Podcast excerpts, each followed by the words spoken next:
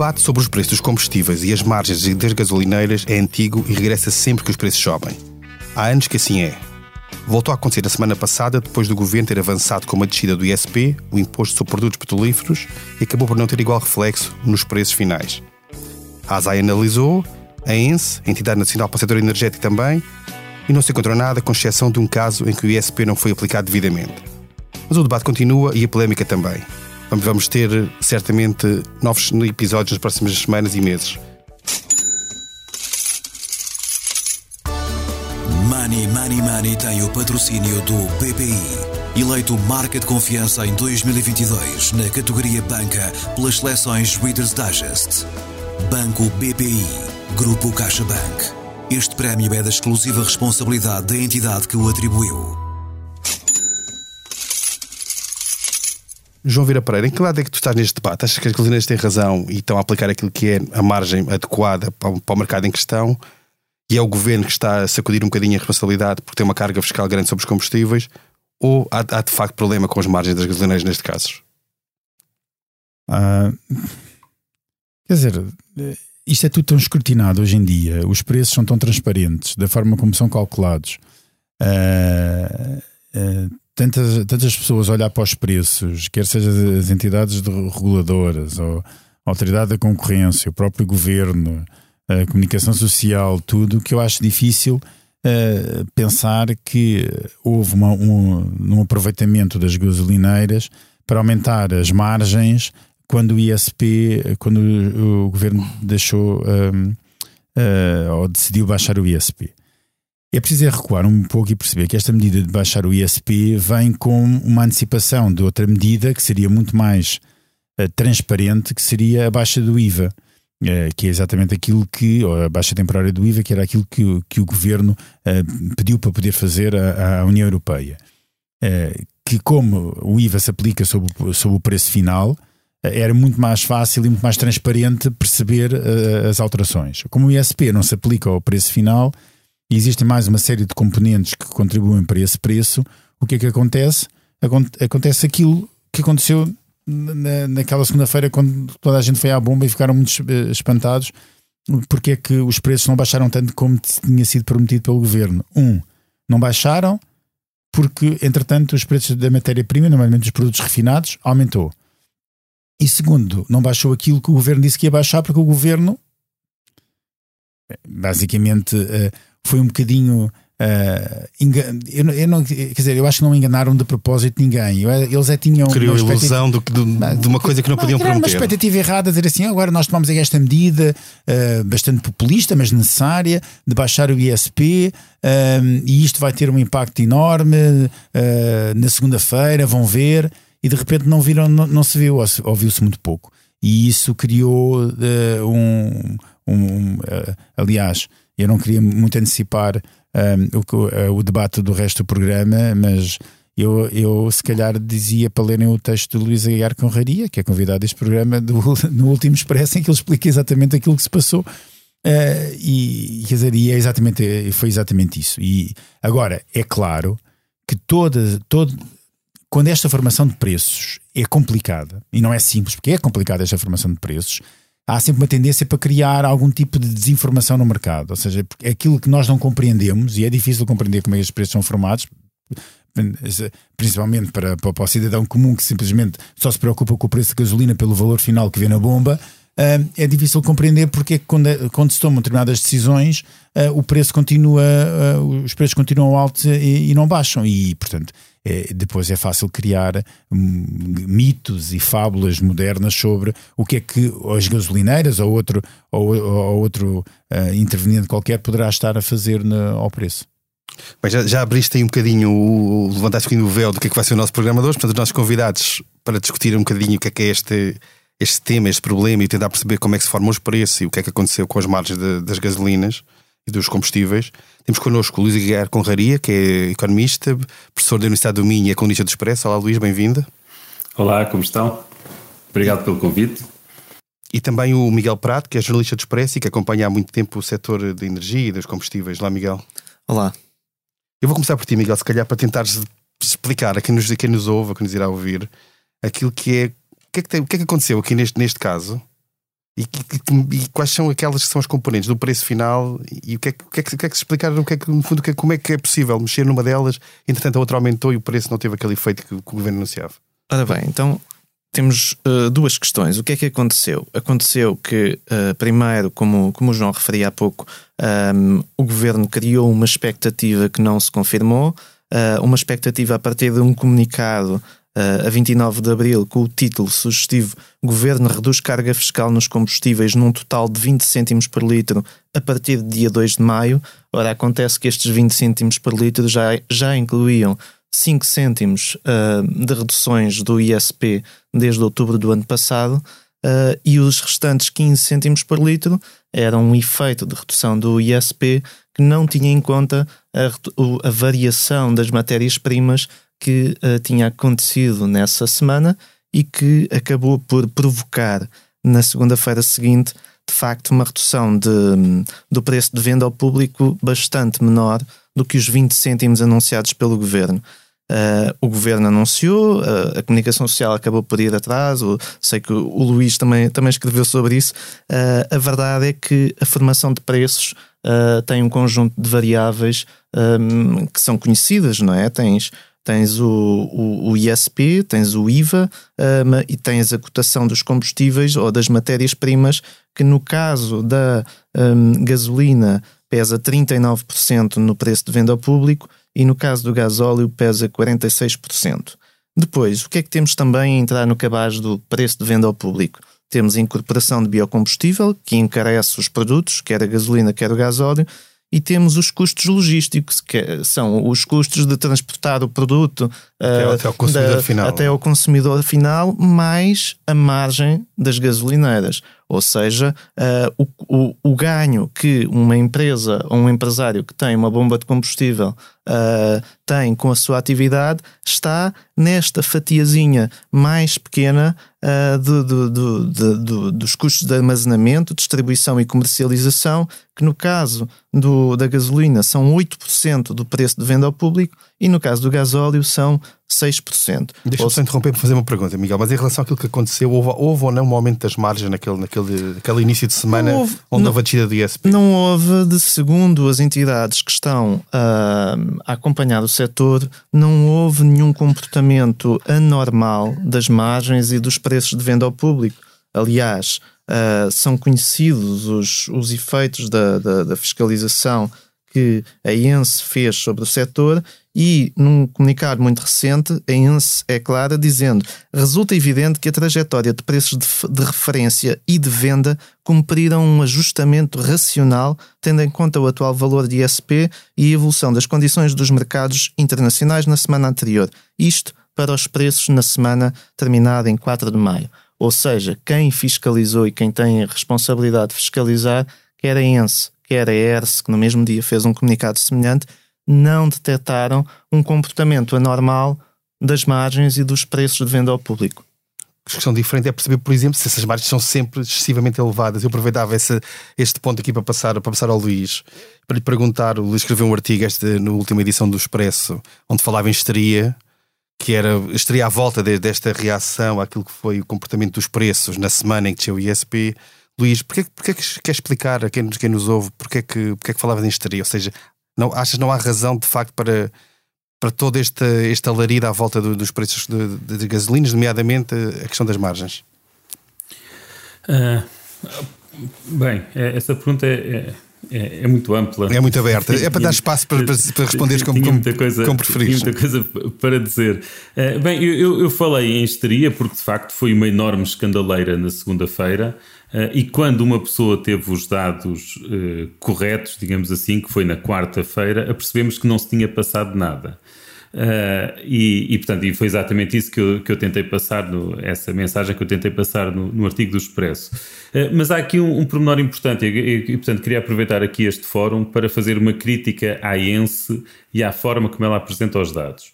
Porque, de facto, da forma como ela apresenta os dados, dá a entender que há um aumento brutal das margens na segunda-feira.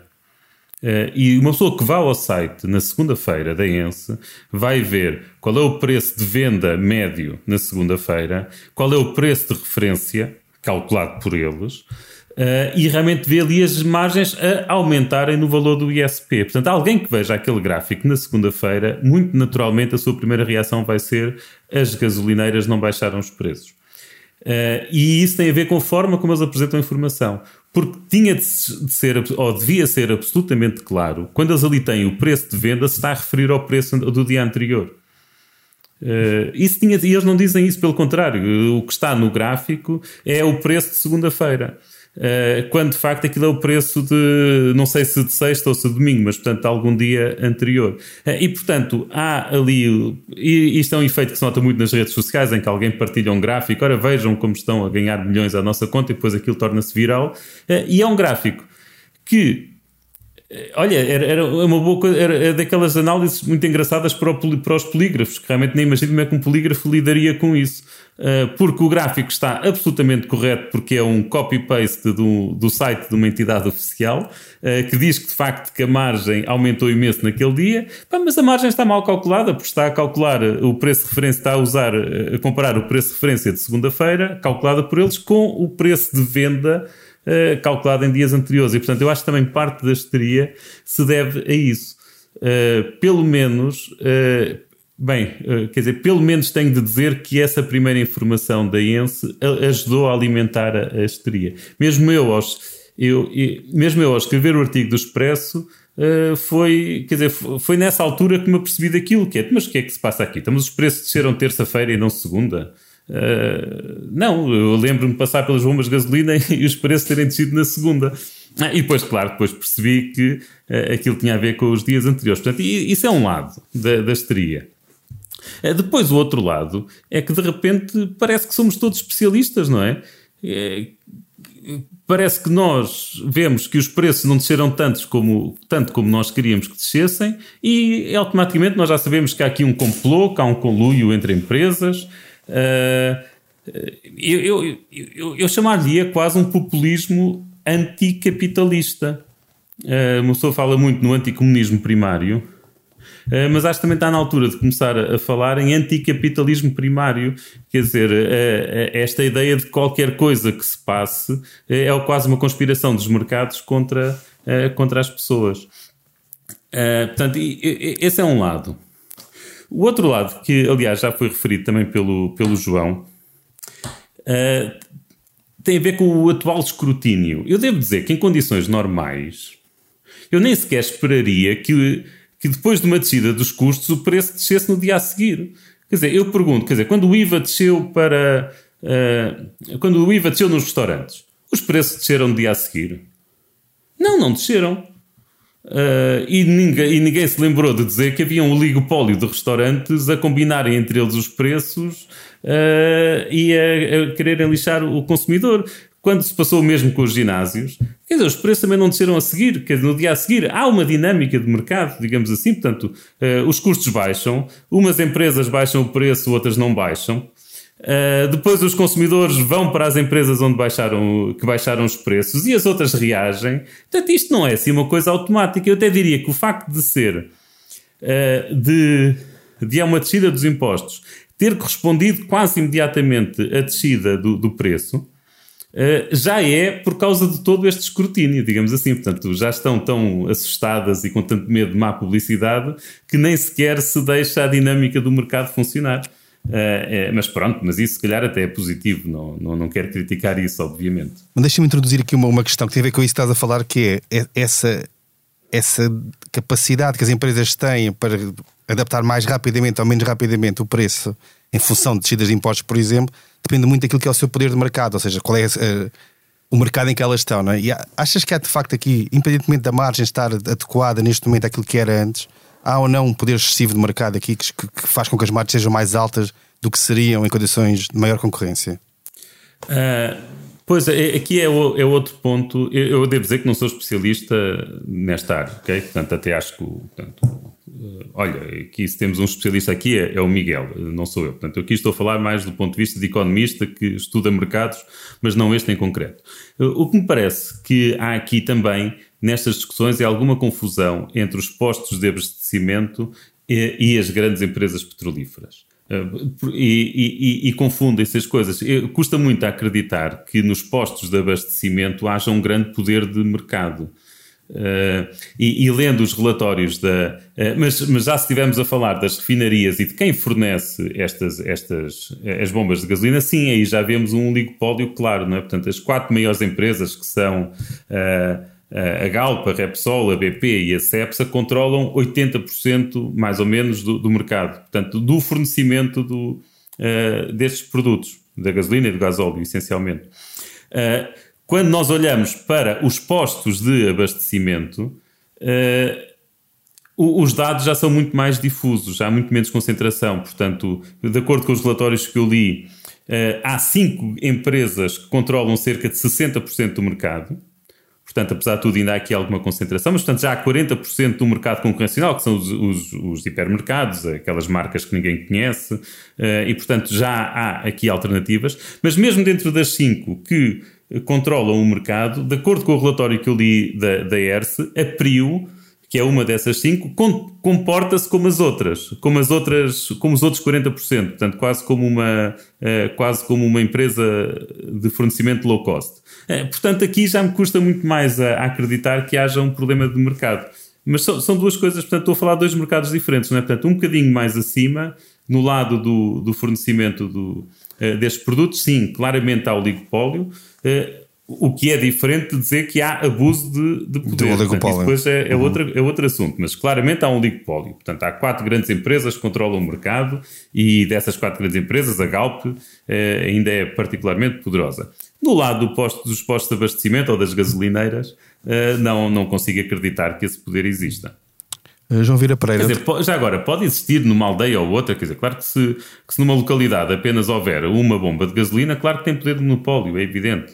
Eh, agora, aqui em Braga, portanto, uma cidade de dimensão média, Uh, pá, simplesmente não é possível. Se eu, quer dizer, tenho 4, 5, 6 bombas de gasolina perto de mim, em qualquer sítio de Braga que eu esteja, portanto, não, não é possível haver aqui um grande poder de monopólio. Nem é possível, uh, Luís, nem é possível, até, uh, até porque hoje em dia, com a quantidade de informação que existe, quer dizer, basta ir a.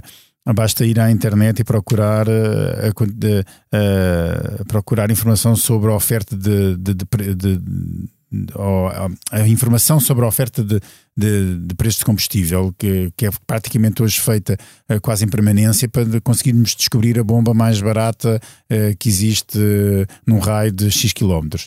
E isso é, portanto, essa informação é, é, existe e permite, e um, um um, quem tenha de, de abastecer e, e, seja um bocadinho mais ciente, esteja mais preocupado com, com, com, esses, eh, com essa questão, pode facilmente procurar uma bomba de gasolina com preços mais baratos. Isso, isso já acontece.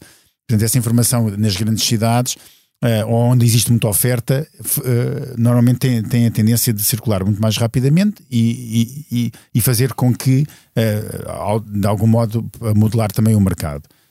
E, mas já, já, agora, só acrescentando, e, e, também quando falamos das grandes marcas, depois também há uma formação de preços que é difícil de, de perceber, de, de, alguém de fora ver. Portanto, a BP tem acordos com o Pingo Doce, eh, portanto, quem tem cartões de Pingo Doce consegue comprar eh, abastecer. E há descontos cruzados entre, entre eles. Com é? descontos enormes, a Continente com a Galp, ou Continente com a Galp, e depois tudo isso torna. Uh, eu, também torna eh, uma análise simplista em que se olha só para as fotografias dos placares com os preços é um bocadinho enganador. Oh, Luís, deixa-me uh, aproveitar isso para me contar um episódio que me aconteceu muito recentemente, que foi eu fui a uma bomba da Repsol uh, pôr gasolina e, e, e, entreguei o cartão, de, o cartão bancário para pagar e, e a senhora olhou e disse-me assim, uh, isso é um cartão, a gente pode dizer marcas aqui, não podemos, isso é um cartão do Santander?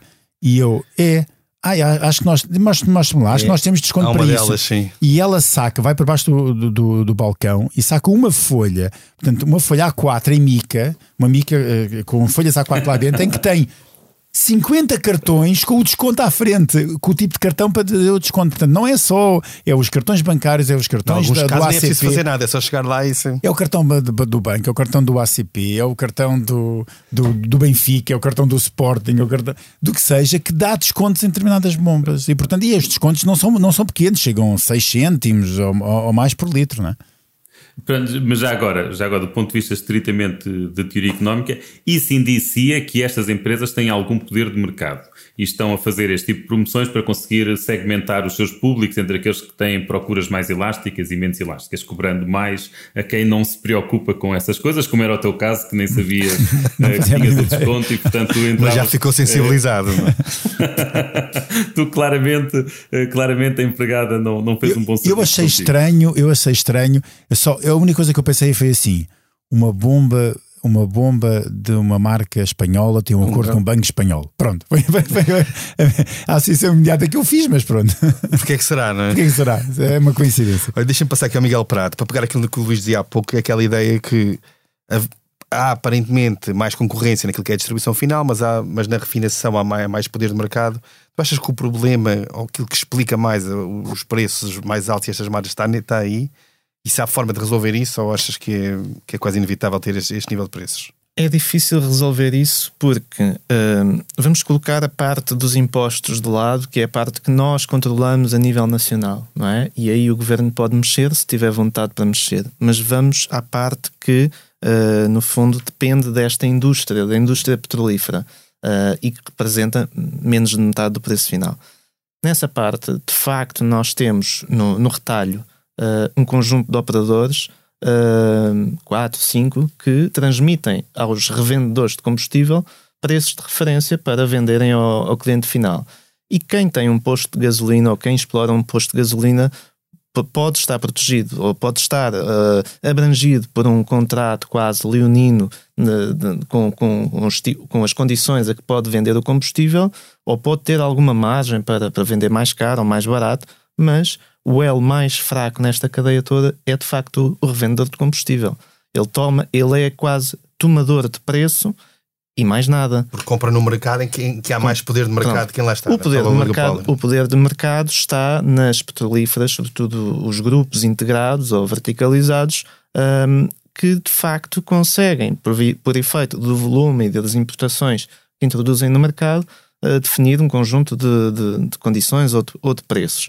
Agora, é preciso ir mais atrás. Como é que os combustíveis ou as matérias-primas sobem de preço? As matérias-primas refletem um, uh, o equilíbrio ou desequilíbrio entre oferta e procura no mercado internacional. Isso pode acontecer quer no mercado do, do crudo, do petróleo bruto, quer no, no mercado dos refinados.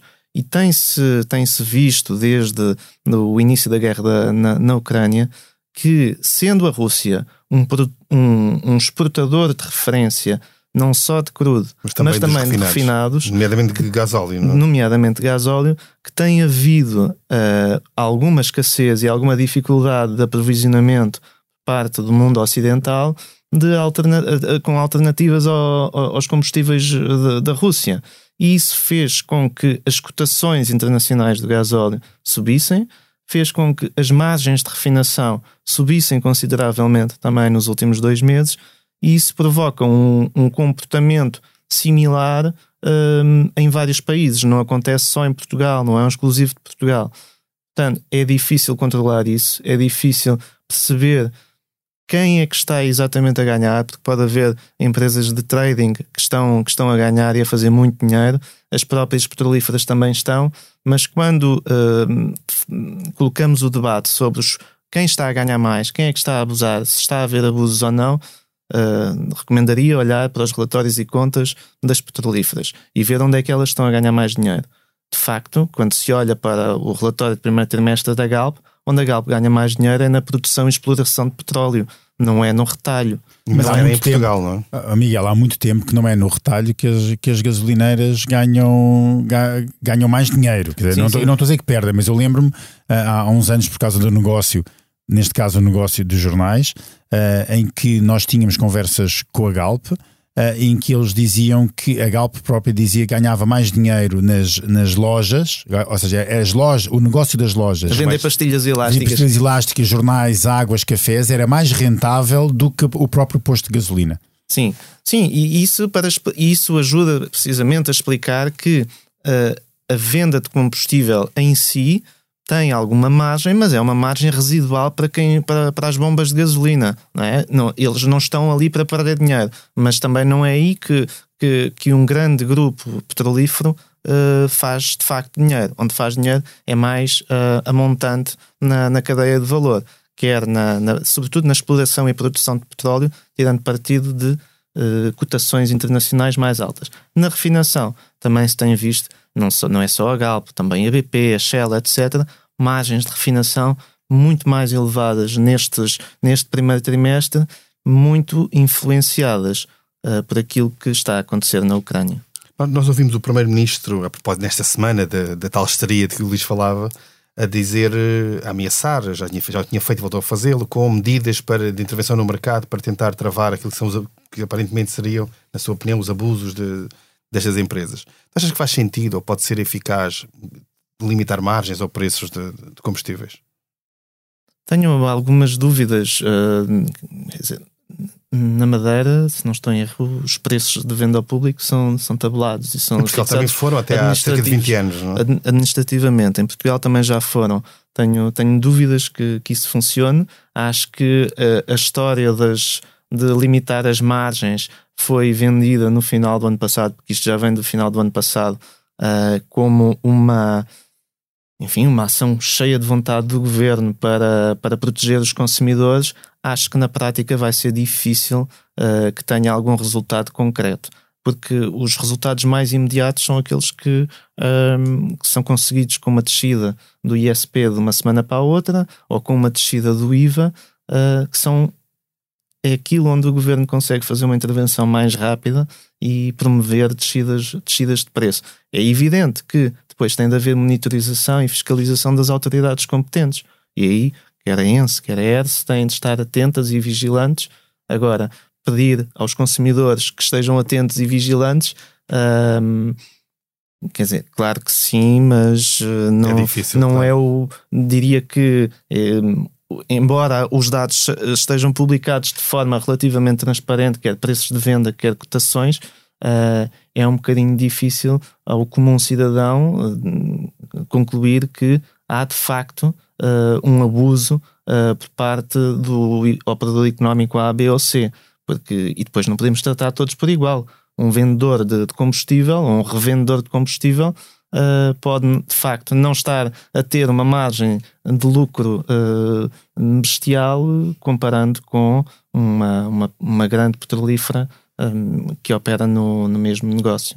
Uhum. Luís, o que te parece esta opção, esta possibilidade de limitar preços ou margens? Achas que, é, que pode funcionar ou pode criar distorções maiores no mercado com efeitos eventualmente inesperados? Não?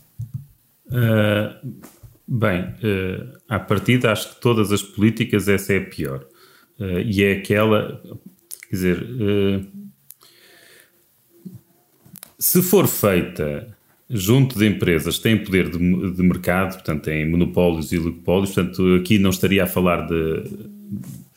Aqui não estaria a falar de, dos vendedores finais, mas sim, portanto, uh, os, que, os que fornecem uh, os postos de abastecimento. Se for feito aí, se for muito bem feito, pode não ter um impacto uh, grave, pode não levar a, a que haja falhas de abastecimento, portanto, que não haja escassez. Se for muito bem feito, mas a, a, a, probabilidade de fazer mal feito é enorme, acho isso arriscadíssimo. E, e, e mais do que isso, acho que é mesmo deslocar a discussão para o lado errado. Portanto, há, há bocado perguntava se as margens eram grandes demais ou não. Claro que eu não sei responder se as, se as margens são grandes mais ou não, mas consigo pelo menos olhar para os relatórios e ver as comparações internacionais que são feitas. E quando nós vemos as margens brutas, o que, é, o, que, o que é engraçado é que as margens em Portugal, quer na gasolina, quer no gasóleo, Uh, apesar disto ser eh, mais visível no caso do, do gasóleo, mas, mas isto é verdade para ambos, quer para a gasolina e para o gasóleo, eram de facto maiores do que a média da União Europeia até outubro, novembro do ano passado, e de lá para cá têm estado uh, abaixo da, da, União Europeia. Portanto, uh, na verdade, se alguma coisa, portanto, nesta altura em que estamos todos exaltados com isto, se alguma coisa, o que nós temos é, por comparação internacional, é as nossas empresas até se comportarem-se de forma mais competitiva do que, do que, do que antes, do que até, uh, até ao, ano passado. Quer dizer, e quando nós temos. Eu, eu acho que vale muito a pena as pessoas pegarem nos. Uh, nestes relatórios da ENSE, portanto, a informação está lá, está disponível, nós estamos, passamos a vida a exigir transparência. passamos a vida a exigir transparência e depois, e depois as coisas são postas transparentemente, eh, são disponibilizadas transparentemente e nós não usamos a informação. Portanto, pegando no último relatório da ENSE, eh, nós temos, por exemplo, o, os preços do gasóleo em vários, nos países todos da, da União Europeia, e o que nós vemos é que, se não considerarmos os impostos, se não considerarmos os impostos, Portugal tem uh, o, o nono gasóleo mais barato da União Europeia. E considerando os impostos, temos o nono mais caro. Uh, nós gostamos muito de comparar com a Espanha. O, os nossos preços antes de impostos, isto não é verdade todos os meses, estou a falar do último relatório que é de abril. Uh, antes de impostos, o preço do nosso gasóleo é mais, e o da gasolina também é mais barato que o de Espanha. Quer dizer, depois disso é que fica mais caro, que aliás, de certa forma, é o que a tira económica prevê. Portanto, se, se, se aumentamos o imposto uh, sobre um produto, parte desse imposto é absorvido pelo vendedor, parte é absorvido pelo consumidor, portanto, na perspectiva do vendedor fica mais barato, cá está o preço antes de impostos, e na perspectiva do comprador fica mais caro, que é o preço uh, de venda ao público. E, portanto, eu acho que estamos mesmo a deslocar a discussão para algo que não é problema, que é a questão da. Pelo menos não é problema que tenha surgido agora. Eu admito que existe um problema estrutural de oligopólio, Uh, quer dizer, nós agora temos a notícia, nós sabemos que os bancos andaram a combinar uh, spreads entre eles e a partilhar informação de, de quais as margens que cobravam. Portanto, eu admito que isso possa estar a acontecer com, portanto, mais na parte mais acima do mercado, porque de facto é um oligopólio, ah, mas pronto, mas isso tem seis autoridades a resolver, não é, não é no Twitter, e, e, nem sequer eu devia estar a dizer isto, eu não devia estar a lançar assim suspeições para o ar, porque não tenho base para isso, e os relatórios que existem é a pôr de parte essa, essas hipóteses mais uh, de, de maior manipulação de mercado. Eu, eu, posso só, só acrescentar, João, que eu acho que eh, é um, é um mercado complicado. Quando, quando, quando se sabe que os, a produção de petróleo, a grande parte da produção de petróleo mundial, está nas mãos de um cartel de. de Isso sim, é um cartel assumido. Um não? cartel assumido que fixa, fixa preços e fixa e manipula o mercado, e manipula o mercado como, como quer. É difícil que depois o resto do mercado funcione da forma mais uh, amiga do consumidor. Deixa-me só, antes de terminarmos, perguntar uma coisa que é o João Vera Pereira, que vem na sequência disto que estávamos a falar, que é uma das alternativas, não é exatamente a alternativa à questão das margens, mas pelo menos para ir buscar alguma receita fiscal associada a ganhos extraordinários que algumas empresas podem estar a ter nesta fase da guerra, nomeadamente empresas na, na área de energia, tem-se discutido muito a ideia das windfall taxes, portanto, impostos para lucros extraordinários. O nosso Ministro da Economia falou nisso, depois, entanto, arrependeu-se, ou pelo menos forçaram-no a arrepender-se. Será eventualmente um dos temas que ele irá falar esta semana no, no Parlamento, quando for ser ouvido por causa do Orçamento do Estado. O que, é que, te, o que é que te parece este debate? Por exemplo, Draghi em Itália está a aplicar, reforçou até a taxa na semana passada. Achas que é uma boa solução? Ou faz sentido, pelo menos, para, para reequilibrar aquilo que é o impacto desta crise e canalizar eventualmente as receitas para apoiar setores mais, mais castigados? Em termos teóricos, sim, acho que faz, acho que faz sentido.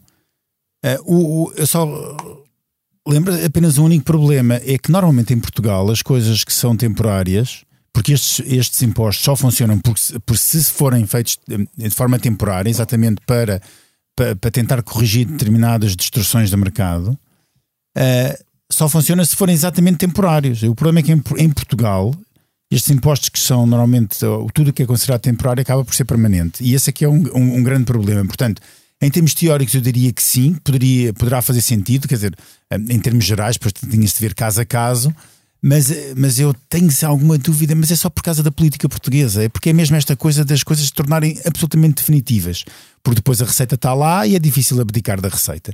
Aí é difícil, é muito fácil, em termos até da opinião pública, dizer que se vai agora taxar uma, uma indústria que está a, a ter ganhos extraordinários por causa de uma, de uma determinada situação, mas depois no dia em que se, em, em que se tem de decidir politicamente o fim desse imposto, uh, esse governo, qualquer ele que seja, vai ser sempre eh, atacado por estar a beneficiar uma determinada indústria. E, portanto, torna-se muito difícil sair de, desta ratoeira política onde os partidos se, se, colocam. Uh, e, portanto, nesse aspecto, e só por causa daquilo que nós estamos habituados e que vimos no passado, relativamente a este tipo de situações, eu diria que é muito perigoso aplicar uma, uma, uma decisão dessas. Bem, avançamos agora para a nossa Bolsa de Valores. A cada convidado é apresentado um tema para o qual deve dar ordem de compra ou de venda. Eu começo por ti, Miguel, E uma notícia de hoje ou desta semana que diz que, segundo o relatório mais recente da Entidade de Serviços Partilhados da Administração Pública, só 1% dos veículos comprados pelo Estado no ano passado são, elétricos. Tu compras ou vendes esta opção do Estado? Numa altura em que se, em que se privilegia o, a transição energética, os veículos elétricos, o Estado só compra 1% dos seus, dos seus carros. Eu, eu se eu compro, eu compro, eu compro a opção de, de, de eletrificar o mais possível as frotas. Um, acho que uh, nesse, desse ponto de vista compro, não é? De, do ponto de vista de, de ter uma incorporação tão baixa, vendo. Uh, portanto, uh, diria que, que tudo que seja um, tudo que seja eletrificar mais, o mais possível as frotas do, do Estado é o, é o que faz sentido e desviar-nos desse caminho é claramente uma má opção. Uh, Luís, as agências de rating, nomeadamente mais recentemente a Fitch, uh, manteve o rating da dívida portuguesa e melhorou o outlook para positivo, ou seja, na expectativa até de melhorar o rating num prazo de alguns meses. Tu compras ou vendes esta confiança na dívida portuguesa numa altura em que a economia está a desacelerar, ou pelo menos a crescer menos aquilo que se esperava, e, e os juros tenderão a subir, já estão a subir e vão subir ainda mais depressa? Uh, compro, compro. Acho que de facto Portugal tem mostrado um, um empenho uh, absolutamente extraordinária com a questão das contas públicas uh, e, portanto, compro. Uh, mas em relação à, à, à, subida das taxas de juros, acho que vale sempre a pena aqui, se calhar, voltar um bocadinho ao, às nossas aulas de licenciatura e distinguir as taxas de juros nominais e das reais, reais claro. elas descontam a inflação. As taxas de juros reais têm estado a diminuir. E isso, na verdade, depois é o que conta no fim do dia. É, e depois, na verdade, ou seja, na verdade, portanto, às vezes eu, eu, eu próprio fico na dúvida. Eu, eu, agora estou aqui a dizer, não, não nem sequer estou a dizer que é de uma forma ou de outra, porque eu também eu fico na dúvida, também tenho de ir rever um bocadinho a matéria. Mas se a inflação aumenta 4 ou 5 pontos percentuais, as taxas de juros aumentam 2 ou 3, isso é uma política monetária expansionista ou restritiva? A minha primeira reação era dizer que era expansionista e não restritiva. Portanto, tenho também de, de ir rever a matéria e estudar um bocadinho. Mas, mas mas em relação à notícia, compra, ah, acho que sim, Portugal tem mostrado um empenho extraordinário com as contas públicas. Às vezes até me parece exagerado, mas para estas situações dá jeito. Muito bem, João, para terminarmos um tema completamente diferente, fora das grandes questões de, finanças públicas ou de, neste caso de eletricidade, energia e combustíveis, que é a Apple decidiu descontinuar a produção do, do iPod ao fim de 20 anos ou algo parecido. Portanto, vai acabar o iPod, aqueles estão, estão disponíveis no mercado, continuarão, mas vai acabar. Tu compras ou vendes o fim do iPod, tendo em conta que hoje em dia o telemóvel é, é, no fundo, tudo aquilo que é um, faria antigamente um iPod e muito mais, não é? Olha, uh, eu, eu, compro porque isto é uma, é uma questão de inovação, não é? Também os leitores de cassete, VHS, de beta, vídeo, etc. Também desapareceu tudo. Uh, eu, eu uh, agora voltaram, voltaram os vinis, não é? Em força, de repente tornou-se um, um, um, produto de, de colecionadores quase. Uh, eu próprio já tive, já, já tive de comprar um giradiscos, que era uma coisa que eu já não sabia que, que, que alguma vez pensava que ia ter de comprar. Pode ser que no futuro uh, voltemos a comprar iPods para como, como memória apenas. Uh, eu acho que é normal e hoje em dia os telemóveis fazem tudo e mais alguma coisa, substituem quase os computadores, portanto é normal e acho que é uma decisão, diria, acertada expectável. Não sei se é acertado, mas é, mas é acertada ou não, mas, uh, mas é de certeza expectável. E assim terminamos mais um episódio do Money Money Money. A edição esteve a cargo de João Luís Amorim. Não se esqueça, envie-nos questões e sugestões de temas para o e-mail economia.express.empresa.pt. Até lá, estou muito bem conta da sua carteira. Money Money Money tem o patrocínio do BPI eleito marca de confiança em 2022 na categoria Banca pelas seleções Reader's Digest. Banco BPI, Grupo CaixaBank. Este prémio é da exclusiva responsabilidade da entidade que o atribuiu.